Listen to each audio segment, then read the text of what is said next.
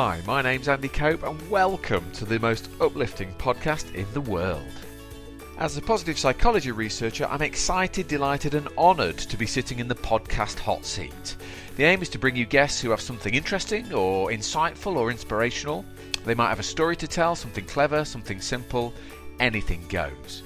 We hope to inspire, educate, entertain, and on a good day, maybe even make you chuckle. And why should you listen? Well, we figure life is relentless, it's full on. And most people are a million miles away from feeling as great as they could. So think of this podcast as a reminder or maybe a leg up to being a better version of you. Sometimes against the odds. So relax, open your ears, open your mind, and allow me to bring you this week's amazing episode of the best podcast in the world. On with the show. Okay, podcast listeners, um, excitement uh, beyond belief today because if we go back a little bit and give this one a big build up, I think it was the back end of 2005. I was chun- ch- chuntering along as a lecturer in academia, trotting out the usual interlocking circles and pyramid type stuff.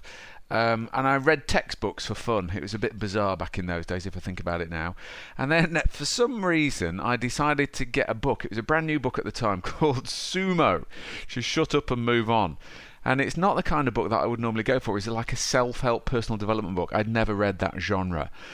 And um, oh my gosh, I think I, I don't want to say it changed my life because that sounds too too too much too dramatic. But do you know what? I did end up giving my job up, doing a PhD, setting up my own business, and now I write that kind of book. So that's pretty big build up. Um, now, since then, so that so Sumo, Shut Up and Move On was is written by a guy called Paul McGee, and since I've got to know Paul, and um, what a lovely bloke, I, I class him as a normal bloke, as in he supports Wigan for one thing, which is a bit odd, um, and he also happens to be not only a great writer but a world class trainer, and. Um, been trying to entice him onto the podcast for a while, and guess what? He's got a new book coming out that we're going to talk about in a bit. It's called How to Have a Great Life. I've had a sneaky preview, but uh, welcome, sir. This is Derby calling Warrington. Are you receiving over? Yeah, it, we've we've just got the internet in Warrington in the last week, so uh, we've still got the cobbled motorways. But mate, we are we're doing great. The sun is shining, and I and I have to challenge you on something straight away, Andy. Go you on. know I loved your last book, Shine. I thought it was fantastic. Uh, I love all the, you know, it made me laugh out loud. But you said something in it that I've got to call you out on. You said the English summer is my favourite day of the year. Well, let me tell you, we've had a week this in Warrington. we've had a flipping week of summer. A whole week of So summer. So take it back, your favourite day of the year. Yeah, Where's your favourite optimism? week. It's my favourite We've week. had Yeah, yeah. seven days in Warrington. People don't know what to do with themselves. The, the birds. The birds have got insomnia because the heat's keeping them awake. It's just going crazy Thing here, is, mate. people complaining about it? Yeah, you know the heat. Oh, oh absolutely, absolutely. All right, fella. Can we? I mean, I want to get up to your new book eventually, but can we? Can we start with the old? Because it, it did. It was a, a cage rattler, a knee shaker for me, having not ever accessed personal development before. Um, so can we go back to sumo, fella? Because I know it's a big thing for you as well. Now I know your story, but can you give me a potted history of where sumo came from?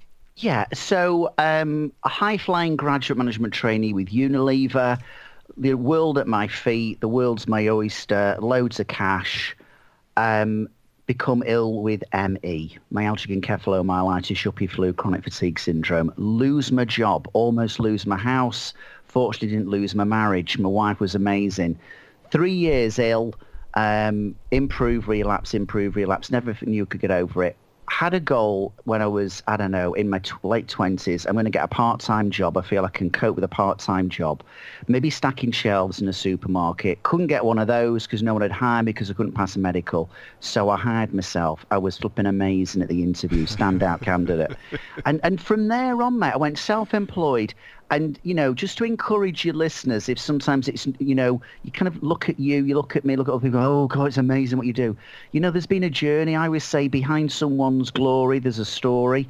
And, you know, my first year, I turned over £2,300. I paid no tax, no national insurance, and my accountant sacked me.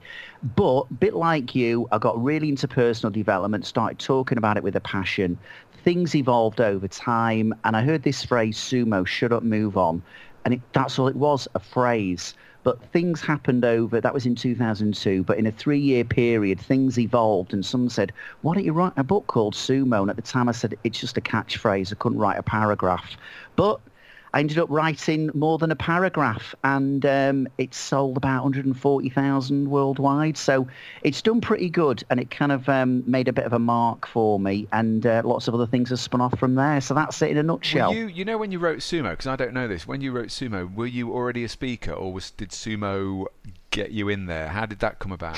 Yeah, I'd been mainly doing, uh, you know, training. Uh, you know, you were very kind in how you described me as a world-class trainer. So I would often just do small group work, but I started to do occasionally seminars for these American companies who were doing these one-day seminars in the UK and they didn't want to keep on flying American speakers over. So to save the air flights, they started hiring some British speakers. So I was doing these seminars and, and these training sessions for sometimes just up to a dozen people. And I would do the occasional keynotes, but it was mainly on stress. And then sumo was the launching pad, really. So I'd kind of dipped my toe in the world of speaking, but it would have been a bit of a stretch to call myself a keynote speaker at the time. Right. Okay. Fabulous stuff. And um, I guess the thing is, when you write when you write sumo, you had no idea it was going to be such a hit. And I think it's a seminal sort of British. I love the Britishness, fella. I love the fact. Tell me about the Mancunian sort of thing, because I, I love the fact that you're grounded. Well, yeah, because I mean, I think some people, you know, let's be honest, when you hear that phrase motivational speaker, there are going to be some people go, oh, right, okay, I could do with a bit of motivation. And some people go, pass me the sick bucket. Um, and I so often one of the things I say to people is you're not going to get rah rah, you know, Californian motivation. You know, look at yourself in the mirror going, I'm a tiger, I'm a tiger. I'm from Manchester. And I say, so for me, Mancunian motivation is three things. Tell it as it is, no bull, and let's be really practical. And you know what's really interesting is even when I tell that in America, they flip and love it and they go, yeah, that's what we want. Yeah. So I think it's British, but I think most people don't just want that rah rah, they want some reality as well. Yeah, and we want doable stuff, don't we? And we want we totally. want you know, and I, I Yes, I've heard a lot of rah rah in my time, and I think potentially I, maybe on stage I have punched the air a couple of times myself, so I, will try and refrain from doing that. But no, a bit of enthusiasm is great. We need a bit of rah rah, but it's good to have a little bit of that reality, and people go away thinking not just that was amazing, but maybe I can be amazing, and I've got some tools to help me on that journey. That's what it's about, and that's it, what you it, and I do, isn't it? It is. Well, we do kind of almost exactly the same thing, and you could argue that we're competing with each other, but I think it's much more I think there's plenty of room for people.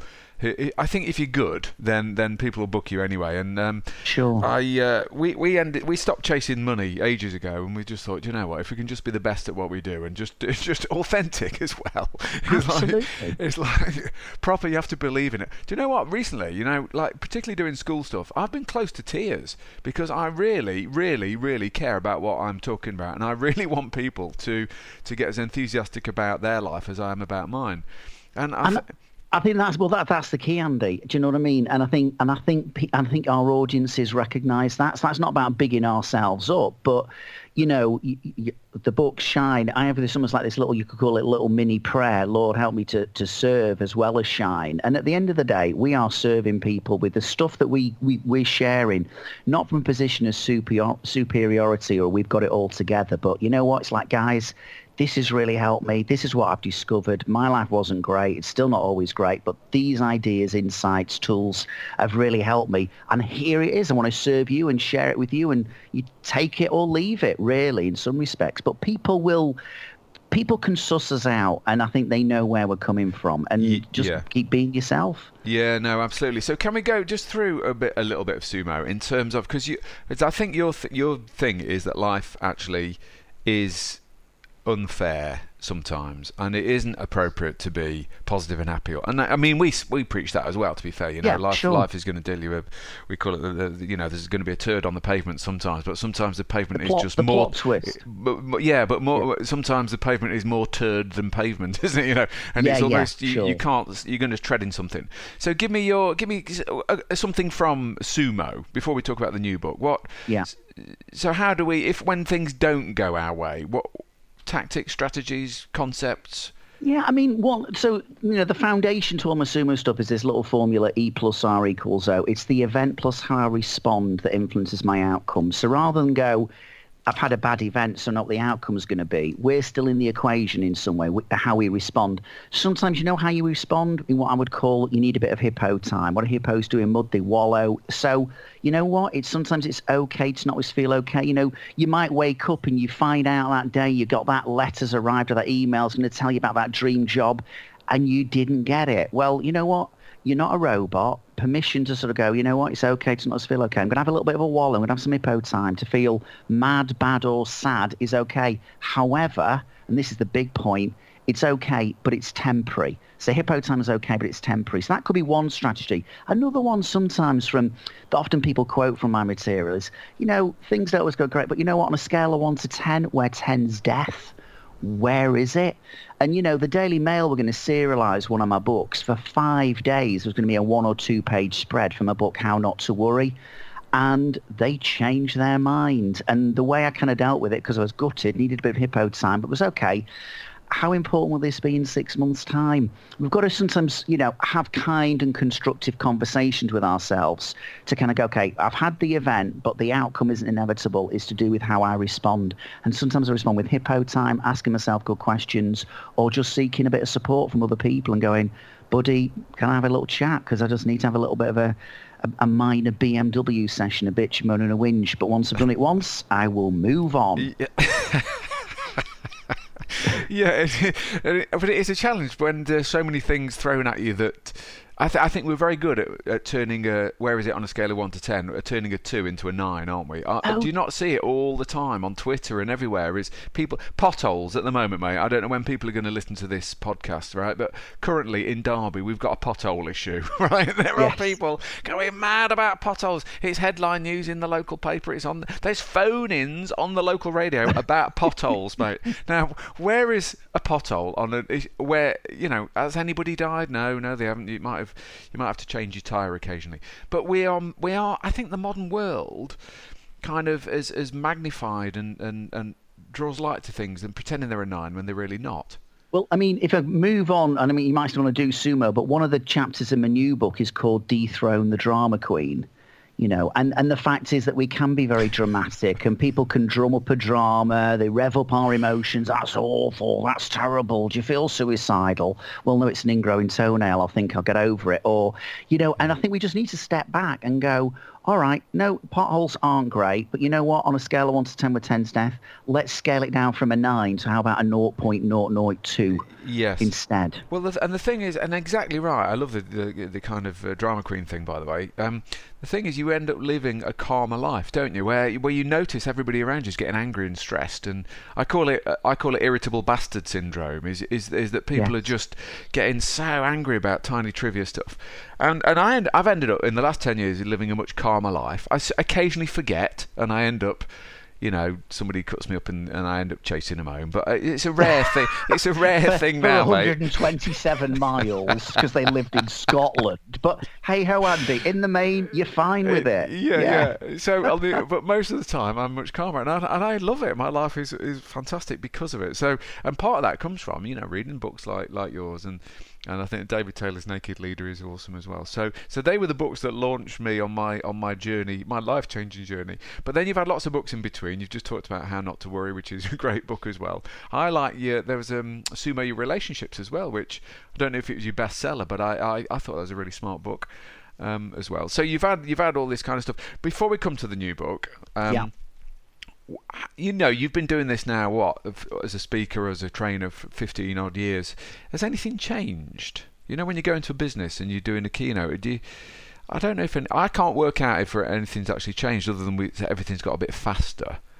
The... I think for me, I think uh, the thing I would say that I've I've recognised that maybe has changed is I think I think the millennials, you know, people under you know under thirty, I think some of them become a little bit more receptive to some of the stuff we're talking about. Um, I think things like, you know, so when I was starting my speaking, you know, we, we used the word stress, but we didn't use the word well-being. We didn't use the word resilience, grit, mental health. And I think there's, it's a bit more on people's radar. So the analogy I'll often use, you know, when you're on the plane, safety announcements, dropping cabin pressure, oxygen masks will come down, and then it says, put your own on first before helping others. And then I go, you know what? This is about you today. This is about putting your own oxygen mask on. The word inspire means to breathe life into. And then I go, but I don't know about you, but so many things suck the life out of us. And I think, so what's changed has been, I think, personal development, but not necessarily as a, as a phrase, is more on people's radar than it possibly was a few years ago. Does that make sense? It makes perfect sense. In, in terms of well-being, resilience, it's mainstream news. The royal family talk about it. So and I've kind of, you know, evolved my material. So I spoke at a conference last year with Ruby Wax, the comedian, and it was a mental health conference. Well, when I started speaking and when I started talking about sumo, no one would have put me in that bracket that mm. this message could be relevant for mental health. But now it is. So I think the marketplace has changed to a degree. And I think you're dead right. We're living more faster, frantic lives. And I think some people are going, I need a little bit of an idea on how to press pause here.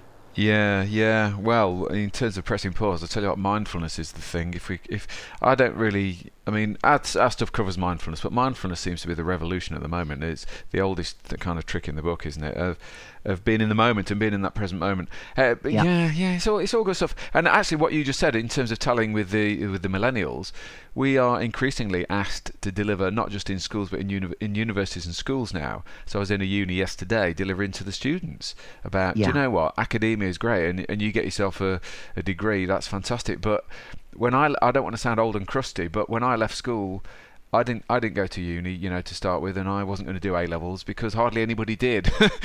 yes. And, and and and therefore getting a degree was a guarantee of a job for life and all this fun because because it was like literally five percent of the population, and now it's fifty percent of the population. So the degree, of course, it's good and it's it's worthy, but if you can marry that with having a bit of pizzazz and a positive attitude and, and a, and a can-do mentality and, a, and an ability to walk into a room and create energy in other people, then that's really what organisations are looking for in the modern world is is somebody who, who is resilient and full of grit and, and can take charge of their own well-being. So Absolutely. I do think that you, you, are right. It's it's morphed into we're more mainstream now than we were yeah, than we were 15 years and, ago. And what if what you've said in many ways is you know what you need the skill set, but you need the mindset set as well. Yeah. And you marry those two together, and that becomes a very, very powerful combination. It really does. Indeed. Right, my friend, the new book. I've, uh, I've got loads of stuff written down. You know, I did do some prep for this, mate. Now I've lost all my bits of paper. I, I mean, you have a new book coming out very soon. When, depending on when people are listening to this podcast, it might already be out. So, how to have? Uh, uh, well, you tell me about it, because it's different. it's different. I've not even. I've had a sneaky preview. I was going to read while I'm looking through my papers, looking for a couple of quotes. I was going to okay. give you. I'll, I'll just ramble about, on for the next twenty-five Yeah, thanks, minutes. mate. Give me, give me, give me. Okay. Yeah. Yeah. All right. So yeah, it's called How to Have a Great Life and the subtitle is 35 Surprisingly Simple Ways to Success, Fulfillment, and Happiness. And I guess what's different about the book this time is. Um, you know, we're all under time pressure. We talk about, you know, life's fast, doing life on fast forward. And I thought, you know, I love personal development books. I'm passionate about it. I talk about it. But even I sometimes get a book and go, when's this chapter going to end? When am I going to get to the end of this book? Sometimes they give me a bit heavy, a bit too much science, not enough of like the humour and lightness that you have. And so I thought, let's write a book. And in some respects, it's like snack size inspiration, but without a sell by date. So each chapter will take, well, the, I think the longest one to read probably would take around six minutes. So when you're waiting for a friend and you've got the book with you, you suddenly go, you know what, I'm going to read something here. And it's not about I've got to read the book. I'll just read a chapter. They're all standalone chapters. So whereas Sumo was almost like, here's your set menu, um, and I've got my E plus R equals O foundation principle, then my six sumo principles.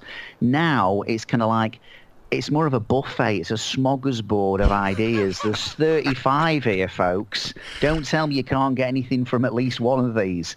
And some chapters will be more relevant for other people, depending on where they're at in life than others. But I also think it's the kind of book you can pick up, share with other people, buy for other people. And some people might go, oh, I'm not into this self-help, I don't really read books. And you go, you don't need to read the book, but you do need to have a look at Dethrone the Drama Queen, or you do need to know about Don't Throw Your Dreams in the Bin, or you do need to know about don't wait for someone's funeral. And it's like, well, what are all those about? To say, well, if you've got five minutes, you'll have read the chapter and you know what it's all about. So want to make it just accessible stuff for people, really snack size, rather than getting you know bloated on information. I want to get them kind of like nourished with inspiration and wisdom, really. Oh mate, I'll tell you what. Well, that's the best best sales pitch I've ever heard for a book. Yeah. Really? Uh, no, no, it's good. I, I got written down here. Tell me, because uh, uh, I've highlighted the phrase snack-sized inspiration because that's what you say in the okay. intro. So I was going to say, what's that all about? You just explained that, so that's fabulous. Um, so can you just tell your listeners you've found your notes? Are we? Are we? Is that? oh yeah, no, you, yeah, yeah, no, you've rabbited on long enough. Yeah, you've rescued me. good, good. No, I, I, because I wasn't. You know, when you like you you said you'd share a, a, few chapters. You sent me some stuff over, and I'm thinking, hang on, because this could be anything. It might, because he's my hero. What if he's written a pile of you know doggy doo doos? And I read it, mate, and I well, I read it three times. It was absolutely brilliant, and I love the uh, slightly. It, well, it's not because it's not random. I think it's like chicken soup for the soul, but without the American schmaltzy making me feel to the pit, sick to the pit of my stomach you, you know what I mean? That I don't sure. know if you've read Chicken Soup, but it's so syrupy and, and sickly. It makes me want to retch. Um, but it sold about a billion copies, so Chicken Soup with exactly. the Soul. And then there's a British version of that, which is what you've basically done: is take.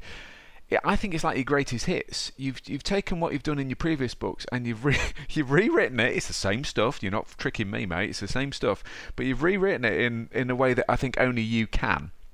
As a yeah, series think, of kind well, of stories or tales or true things that have got a meaning to them. Sure. I mean, I would say there is. I mean, like, so one of my one of the chapters is called "Wallowing is okay for a while," and there would definitely be, you know, you go, oh well, actually, that's kind of hippo time, isn't it? But framed in a different way. But I would also say there is some there's some of my greatest hits re, re, rewritten in a sense and reframed because at the end of the day, also what I'm very aware of, some people are never going to buy a book that tell them to shut up and move on. Do you know what I mean? So there's an yeah. audience out there I've not been able to reach, but there are things like you know, make peace with paradox, live oh, man, life it's on the other purpose. one I've got underlined. Right. Those go, kind sorry, of things, though, that would be you go, oh, actually, you've not written about that before. So there is some of the. It's like having um, a, a, greatest hits album, but with some new songs on it as well. So it's not just your greatest hits. It's like, and here's some others that might become your greatest hits. You know, I mean, that live life on purpose is not something I've really ever expressly talked about in such yeah. an explicit way. So I would say, yeah, some of it, if, if, if people already know my stuff, I don't want to switch off and go, oh, well, he's just going to say the same old thing but in a different way. I'll, there'll be some reminders, but there's some refreshing other new stuff as well. I think Mate, I know your stuff inside out, right? And you're absolutely right. It is, it is, it is refreshing, and, it, and it, I think it works beautifully. But uh, in terms of greatest hits and stuff, by the way, I went to see Marc Almond. You know. Um, oh yes. Uh, on, on, Tainted on Love. Tour. Yeah. And guess what? He didn't do. Tainted Love. No. Right? Yeah, yeah. He didn't do it. So we all go home going because the thought of the encore, it's got to be tainted love because that's all. Everybody, there's three thousand people here. That's what we've come for. He didn't yes. do it, mate, and he that didn't do his greatest hit, and we went away disappointed. So the fact that you have got your greatest hits in there, along with some cheeky little new stuff, is yeah. is, is awesome. And make peace with paradox. Can I just read a couple of bits out? So it's it's like literally just two pages, two and a half pages of, of stuff, uh, and the paradoxical, and it's all about paradoxes. It's all about things that uh, work both ways. So your words exactly. It says we are bit depressing this first sentence, but it does get better. We are irrelevant. Mi- That's a big sell. Thanks for that. Your no, audience, no, listen. as you are about to say this, are already leaning in, going, "Shut up! Any background sound? I want to hear what Kopi has got to say about sumo." And he starts by going, Right, this next sentence it is a bit depressing, but it gets better. Hey, but it's genius writing, mate. These are your words. You came up with it. We are irrelevant, micro-sized specks of insignificance, insignificance existing briefly in a vast universe. We're also people who are significant, whose lives matter. Our action or inaction makes a difference to the future of this planet and to the people around us. And then there's other bits and bits and bits, and I come to another paradox. Um, we plan our holidays but not our lives. Another paradox. We dream of relaxing on a beach and then complain of boredom when we get there. And mate, they're, they're all true, aren't they? They're all we're wrestling with the on on you know the on one hand it's this, on the other hand it's that, and and so I I don't know kind of where that takes me. Oh, by the way, you also you swear. I didn't know you that you've done a swear word. I've just done one swear You've word. done one. That's the first swear word in about ten books you've ever written. Can I read it? It's, it's listening to you, Andy. It's rubbing off Oh, no, yeah, sorry about that. I've a long way to go, though, compared you to where long you're at. Yeah, you've got a long way to go on the swearing front. You've got a lot to learn there, fella. But no, I, I, it stands out because it's. Um, I can't find it now. I've lost it in my notes. It was, I think. Um, It was a beautiful phrase. I'm going to find it. You talk for a second while I find it. And I think when you say about where you're going with paradox, I think the point around that, and again, just for you listeners to think about, is sometimes we're all searching for the right answer. And I'm kind of like going, you know, one of my chapters is called Have the Courage to Quit sometimes. So everyone's going, you've got to persevere, got to persevere, got to persevere. Well, sometimes you have, and sometimes you've got to have the courage to quit. So it's recognizing that sometimes there isn't just the right way to achieve a great life, to be successful, to be happy. There's lots of different ways, and some of them are quite paradoxical. So I, you could give someone a piece of advice and it could work. You give someone the same piece of advice and it, and it doesn't work for them. You just got to acknowledge that it's not like there's one truth and get all stressed about just need to find the magic answer. It's like, you know, life isn't black and white, it's technicolor. So just make peace with paradox. Sometimes you do need to have the courage to quit and sometimes don't leave your dreams in the bin. Oh, good lad. Good lad. Right, yeah, I found I found your naughty word. I'm just going to read it out, right? Because you said it. Other, other, I think it's a. Cla- I think this is a. Cla- and I emailed you to say I think this is a classic. um, where we're going. uh, a classic personal development line that will go down in the annals of history. Other people's grass may appear to be greener, but quite often it's been fertilized with bullshit. Mate, that is a fantastic line. Discuss. Well, I think, you know, uh, let's be honest. And one of the problems we have, particularly with social media, is, you know, it's so easy now to almost like con- concoct a new and create a new identity. And you're presenting the edited Photoshop version of your life. And, you know, people start to compare their unedited lives with your edited life. And actually, your your grass might appear greener, but it's constantly, you know, fertilized with bullshit. I mean, you know, I'm in the speaking world, and and I meet some people who I would say, you know, so there's be certain people like yourself, people like Andy Bounds. Um, there's various people who I'd go, they're one of us. They're part of our tribe. Do you know what I mean? You, you, what you get, what you see is what you get. They're the same off stage as they are on stage. And then there's other people in the speaking world, and you're just kind of like going, well, actually, I did find out, although you're saying about how amazing that international gig was, you actually had to pay your own airfare. They didn't pay you. And you are, you know, and sometimes, oh, yeah, I had to achieve this and I had to achieve that. And I'm like going, bullshit, boys. Why don't we just be authentic? And we're sometimes projecting this amazing perception of who we are and this image. And yet sometimes deep down that isn't the reality. I mean, I know people in the speaking world who are who've approached me who are, you know, seen as gurus in the industry and super successful and they're going, I'm not VAT registered. I'm really struggling financially. Have you got any leads you can pass my way? And I'm like, man alive, you are so good at creating a very inauthentic image of who you are to the outside world when I know the real you. And I'm just kind of, one of my chapters is called Quit Playing the Game You Can't Win. And that is the comparison game. So you earlier on said, you know what, we could be seen as competitors. And yeah, you got a choice, haven't you? Com- competitors or collaborators, people who complement each other, or how can I get one over Andy Cope, or how can you get one over Sumo? And it's like, you know what, just quit playing the game because you'll win gigs that I won't and vice versa. And someone like Tony Robbins is always going to get an astronomical amount of money for what he does. And some books that aren't great will sell a billion. And it's just like, yeah, it is as it is. Shut up and move on. Get out there and start creating things rather than comparing. And sometimes what you're comparing your life to isn't actually a reality anyway. It's just flipping well fertilized with bullshit. And that's why it appears Excellent. Oh, that's just wonderfully said. Wonderfully said. I implore everybody to go. Well, they will go and buy your book on the basis of that of that last uh, monologue for, for two minutes, mate. Well, it's Churchillian. It was Churchillian. It was like I was standing up, saluting, going, "Hurrah!" And yeah, we will. You can buy it on the beaches. Yeah, okay. You can read it on the beaches for sure, mate. Absolutely. Excellent. All right.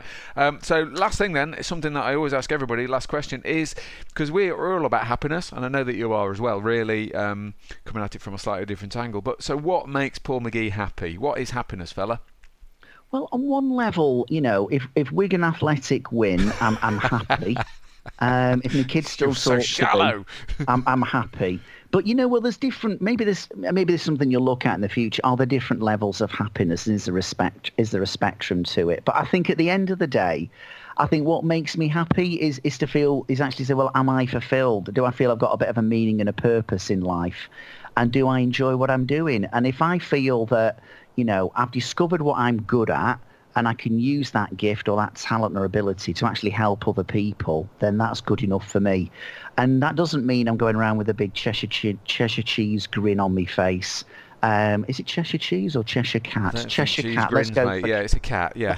Anyway, cat. There's something about Cheshire in it. Anyway, um, but it's not always about grinning and just life's amazing. It's just almost like a, for me, happiness is that deep within inner contentment that you know what I'm okay. The world's got a few problems, but deep down, it's pretty okay. Let's just keep on going mad, making a difference. And when they lower me down, you know, um, at my funeral, some people might have the odd nice thing to say about me. Hey, fella. And- do you know? Yeah. We're going to win the Champions League, and it's all sorted. Yes, yes. I'm not sure about that So last long, one. longish answer, but I mean, um, it's you know, it's a short question that could could you know last another three or four hours discussing it. Well, it, I mean, I think you've nailed it there in terms of ha- there is a happiness spectrum, a continuum from this kind of quiet contentment at one end to this kind of mad jazz hands woohoo at the other end. They're all happiness. Happiness is all the way along that continuum. Yeah. Okay. And I and you are less about the woohoo jazz hands uh, bouncing around. You know, I, I, I tweeted the other day, I, I, I do like to burn the candle at both ends and live my life fully, but I also like to be in bed by nine o'clock. You know what I mean? you flipping dirty stop out, mate.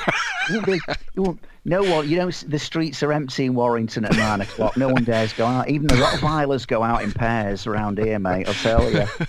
but, but so I was trying to put me off, right? Is is what you just alluded to is something quite powerful. Is that the other end of that spectrum is contentment and being comfortable with who you are and being happy with your lot. And that I think is the is is a hard one to find. But if you found that, then that is true happiness. I really, really think it is.